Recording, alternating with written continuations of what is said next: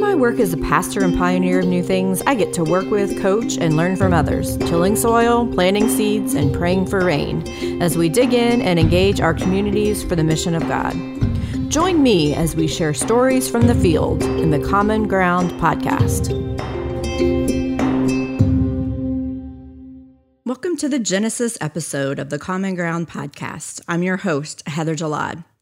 I'm a United Methodist pastor in North Georgia and serve in an innovative role as both lead cultivator of Fresh Expressions for the North Georgia Annual Conference of the United Methodist Church, as well as community engagement pastor at Mount Pisgah Church in Johns Creek, Georgia. It's the spring of 2020, and we are in the middle of a global pandemic. And perhaps one might think not the best time to launch a podcast, or maybe not.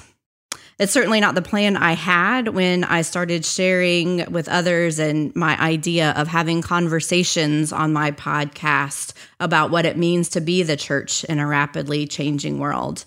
In some ways, I think it makes more sense than ever, however, in this age of pandemic and trying to figure out new ways of being and doing church when we are separated, scattered, dispersed distributed, whatever you might call it at this time.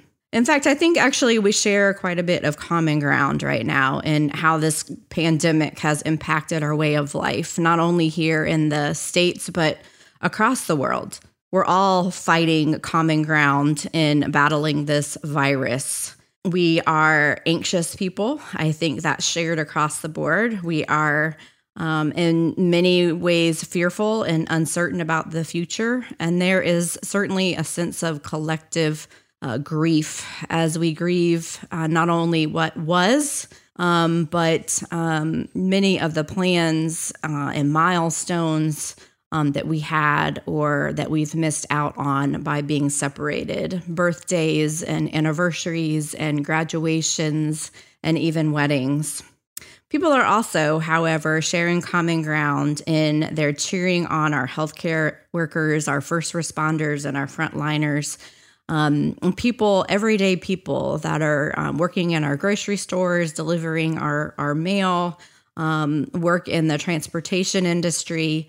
Um, we're all celebrating them. We've all kind of come together as cheerleaders for those who are keeping things moving, even as they seem to have come to a standstill. I think all of us can find or and have found common ground in that where are people looking for hope, and that's certainly um, an integral part of being a human being, and that is looking for places of hope, places of inspiration, and, and things to look forward to, a future that's packed with possibility.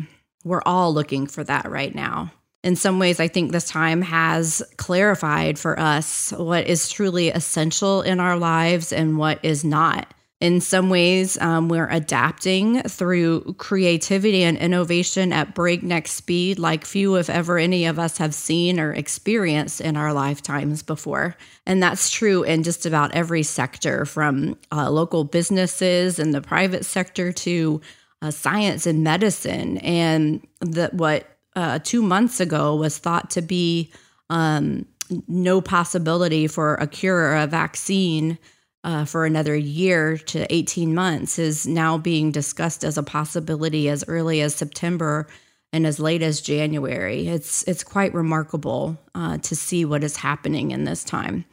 But it's also remarkable to see how the church has responded. Um, in some amazing ways as far as creativity and innovation and its willingness to adapt to this time. And, and all of that really um, out of the desire to both nurture and to build connection and community with, with other people, whether it be um, those uh, who are already a part of our church families, our, um, our, our existing families of, of church, or if they are um, just people in our neighborhoods. Um, I think that all of us are looking for places and ways to connect and to, to build community. You know, even uh, in our neighborhoods, sitting down and um, out on our driveways or on our front porches when uh, just a few months ago, most of our time was spent on our maybe on our back porches or driving into our garages and closing the door and and possibly not even speaking to our neighbors. Things have changed dramatically, and it's it's a very interesting time to be alive and see um, indeed not only how the world is responding, but especially how the church is responding. And this desire and willingness to adapt to the changing landscape is really uh, and, and and nurture and grow connection and community and build community with people is really integral to what the Fresh Expressions movement is all about. Um, I've been a part of that movement for about four, five years now. And uh, for those of you who don't know what a fresh expression is, it is um, our working definition is a new form of church for our changing world, created primarily for people that are not yet a part of church or any church.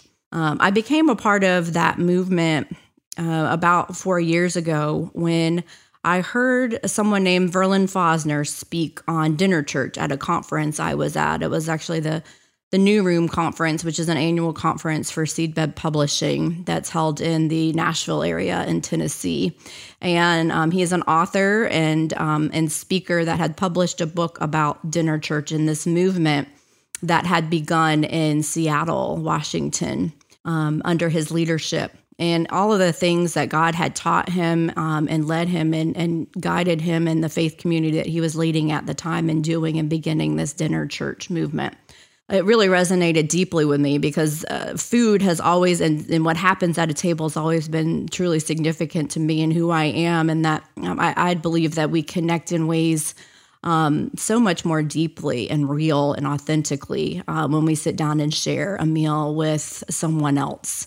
Um, I believe that so much. It was such a big part of my growing up, those family meals together and that the connection um, that we shared at the table together. That when I was in my, uh, I guess I was in my late 20s when I went back to school and um, got a culinary arts degree, and for 13 years worked as a, a personal chef um, because of what I saw happen at tables when people sat down at them and the beautiful thing that that um, that God was doing there that frankly I didn't even recognize the presence of God in at that time in my life. I um, I didn't really grow up in the church. I went to church as a kid, and um, there came a time I was baptized in the church as um, as an infant, and in God's prevenient grace, which is the grace that we Wesleyans uh, recognize as always working on our behalf and calling and wooing us back to God, I, I found my way back to church as a, a young woman, um, married five years, about to start my family. Um, my husband and I had not really grown up in the church. I, um, he certainly hadn't grown up in the church. Um, he um, he really grew up irreligiously with a, um, a, no real sense of of what it meant to be um, a person of faith in any in any way, shape, or form. Um, but uh, I did not understand what it meant to be a Christian, though I would have called myself a Christian at that point in my life. But when we um, got married, we said we were going to raise our children as Christians. And when the time came for us to start our family, I thought, well, I guess I better go find out who this Jesus is, which is uh, when I made my way uh, back to the church. And um, God quickly got a hold of me, and I turned my life over to Christ, uh, and and just an absolute response to the the grace and love and mercy and forgiveness uh, that I found there, and the the family that I found in the church that embraced me and um, and truly raised me. Um, though I was a 29 year old woman, truly raised me to um, to grow up in my faith over a number of years, and um, I certainly have not arrived yet. But the the fresh the fresh expression movement and um, what happens around tables and and the whole idea of dinner church led me to this uh, movement of of fresh expressions and starting a dinner church at a church I was serving in uh, in Douglasville, Georgia. So I, I, served a small church in an urban area, 118 year old declining church. Uh, I was the first female lead pastor there and its history. And boy, did God teach me a lot of things there about what it means to be church and just a lot of the wrestling that the church in its traditional form um, is having for such a, in such a time as this in a world that's changing uh, dramatically um, around us and that is in many cases not connecting the church is not connecting uh, with the changing world uh, around it and so i served that church first uh, as a local pastor in the United Methodist Church when I was still in seminary, and then came and was appointed at um, a, a middle size, a mid-sized suburban church in Douglasville, Georgia, um, which is a suburb of the Atlanta area, about 30 minutes west of uh, the 35 minutes west of the city. So I, I, served that church for a number of years, but the, the beginnings of the dinner church were really um, came out of a relationship with a, an elementary school there in the area, less than a mile and a half from the church campus. Actually, had the the highest free and reduced lunch in the the county, and it happened to be uh, the elementary school that my younger daughter was going to be um, going to for her fourth and fifth grade year. And um, while many folks were reluctant to, to send their children to some of the public schools, I, I have always been a firm believer in the public school system. I believe that um, that that that God is there and that God is working. And I know many, many school teachers that will tell you that um, that God is present in those in those schools, and that that we're meant to as Christians um, inhabit all the places of our lives and bring the light of, of, Christ into them. And and so my children have always gone to public schools. That's just my little um, soapbox moment, and that's that's where I'm coming from. But um, as a result of our relationship in the community, of um, my daughter being there, of my involvement always in my kids' schools, frankly, and of a, a very real need, uh, the church formed a partnership with that particular elementary school um, and what is often the case in in um, schools and, and areas that that have these high um, food instabilities and insecurities is that there are often families that are represented there, families that have grandparents raising grandchildren or single parent families or both parents working just to make ends meet. And um, these schools don't have necessarily the the functioning PTAs or the um, the classroom support that a lot of schools in more affluent areas have. And so the church really sought to be, to stand in the gap there, um, to be the room parent, to be the, um, the person that would read books in the classes or serve on the PTA or help with the book fairs or the school events or love on the teachers or, or whatever else um, you might think of as far as um, supporting that local school. So we did that for five years before I learned about the Fresh Expressions movement and this whole idea of dinner church. And the Holy Spirit just put all of those pieces together. And um, I really felt the the inspiration of the Spirit and, and what the possibility might be of, of planting a dinner church in that school. Now I know you're probably thinking, Heather, that's a that's a public school. Like, how is that going to happen? Well, well, I'll just say, by God.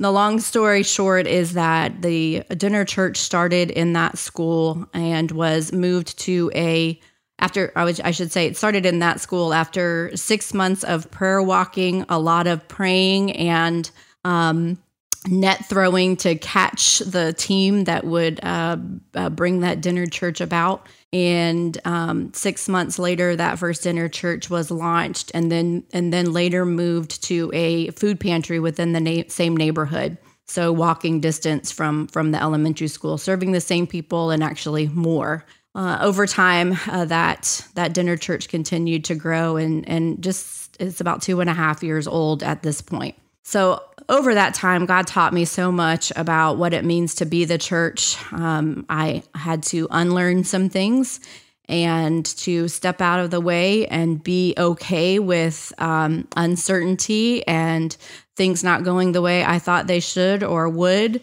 And um, just a, a, lot of chaos. And um, I love what Verlon says about needing um, street fighting Jesus, uh, particularly in the dinner church, because you honestly never knew who was going to um, show up or what chaos might ensue. But man, was it exciting and man, was it fun. And, and man, did I see some people come to know uh, that they were loved, that they were forgiven, that they um, experienced maybe grace for the first time in their life, um, that they knew a hope uh, that that they'd not known um, in a long time. Um, people that um, were a part of the team and remain a part of the team have grown up in their faith in ways that I know that they probably couldn't have anticipated at the beginning, um, because the scripture really comes to life when you have when you are sharing and reading and growing together with people whose lives are completely different from yours.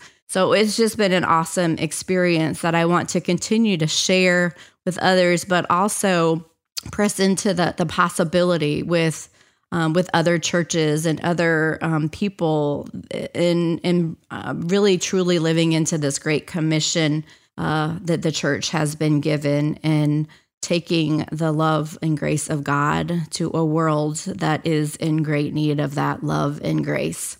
I, want to share a little bit more with you about how the, the Fresh Expressions movement got started. And, and it did get started in the UK. It was about uh, 16, 17 years ago when um, uh, you know the leaders in the church obviously recognized the de- decline in the church much like we find ourselves in the midst of in, in the states now but um, they said you know we need to figure out what's going on and what we can do about it and so um, they put together a team, and and what they found is that though the um, participation uh, was declining in the inherited or traditional models of church, those forms of church that have you know shaped and formed so many of us and, and our ideas of what church are. Um, while while participation and, and attendance and those things were declining, that in fact um, the church was growing in some unexpected and unusual places, that God was moving out and about beyond uh, the walls of the the body that that met there. Um, imagine so. Um, they they wanted to pay attention to that. God was moving there. Forms um, forms of church were happening. New faith communities were um, were springing up in places like uh, neighborhoods and um, coffee houses and pubs and ball fields and um, gyms and, and things of that nature. And they said, how can we pay attention and be more intentional in creating new forms of church? Um, outside of our existing church. And not to not to be in competition with the existing church because that was still working for uh, a good amount of people but how can we do how can we go about um, taking more of a blended approach? We talk about a blended economy or a blended ecology in uh, in the fresh expressions movement that it's really about a both and. It's not putting all of our eggs in one basket but you know, what does it mean to um, do and be church in different places? Uh, if you think of the book of Acts, we think of um, the Jerusalem church in Acts 11 and the Antioch church, the, the Gentile church, the birth of the new church. So this is not about um, either or, it's about a both and. It's what does it mean to be both the Jerusalem and the Antioch church? What does it mean to be the stationary temple, but also the tabernacle that's uh, the God on the move that the people of God are are following. So that movement began, like I said, about 16, 17 years ago um, in uh, response to what came out of that um, investigation was the mission shaped church report, which you can grab that off of Amazon. You can get that just about anywhere. Um, and I like to also point a lot of my friends in, in North Georgia, in particular, to Mission Shaped and Rural, which is really about rural churches. Um, and and um, this was a report that came out of the UK as well. Uh, stories of God moving in some um, unexpected places and how the church was getting new getting new life in those places. And not only is the church getting new life in those places because of um, the new things that God's doing in those places, but really the new things that God is doing in the life of the existing church and really the revitalization that's happening within the existing church as the priesthood of all believers, a full body of Christ is being deployed on this mission with God and what it means to be a great commission um, church the fresh ex- the title fresh expressions actually came out of the UK and it and it came out of the, the from the Church of England and the preface to their declaration of assent that all incoming um, Anglican clergy have to confess and so that it reads like this The Church of England is a part of the one holy Catholic and Apostolic Church, worshiping the one true God, Father, Son, and Holy Spirit. It professes the faith uniquely revealed in the Holy Scriptures and set forth in the Catholic creeds. And this is the key uh, line here which faith the church is called upon to proclaim afresh in each generation. I don't have to tell you that the world around us is changing, um, you know, even pre pandemic um, and certainly now and, and post pandemic and what, what the church is going to look like um, we, when we get on the other side of this. But um, the world is changing and the church is changing, and, and the church really is called to proclaim this faith that we all hold in common, a fresh and new um, ways that connect with the new generations um, that are before us. Really, what I hope to accomplish in this uh, Common Ground podcast is to inspire you with stories of people that are out there, pioneers and practitioners that are are doing and being church in new and creative and innovative ways I hope to shift some paradigms and reframe some of the ideas that we all might have about what it means to be the church. I also hope to throw some gasoline on some fires that God has already lit in this movement as we continue to share stories and to press into what we are called and sent to do as followers of Jesus. I think ultimately the search for common ground doesn't require a long walk. I'm reminded of the disciples that Jesus sent out in Luke 10 when uh, he deployed the 70 or 72, some translations say. He actually told them to not take anything with them and to rely on the kindness, if you will, of strangers, to look for the people of peace in their communities that would open doors to them um, common ground is not a long way off. Uh, common ground is right outside of our doors. It's in our neighborhoods. It's in our local coffee shop. It's in the gym, and even um, and especially online right now. God is working in all of those places and present in all of those places and all of creation. And God is calling us back to what we were made for, and that's for a relationship with God that impacts um, the relationships that we have with other people in beautiful, life giving ways. For me, a common ground moves us to be present in places where God is already working, and space um, can be cultivated for connection and relationship that grows roots in Christian community. I hope that you will join me as I share stories from the field with others working in the fields that God has made ripe for the harvest. I look forward to our time together. Be blessed.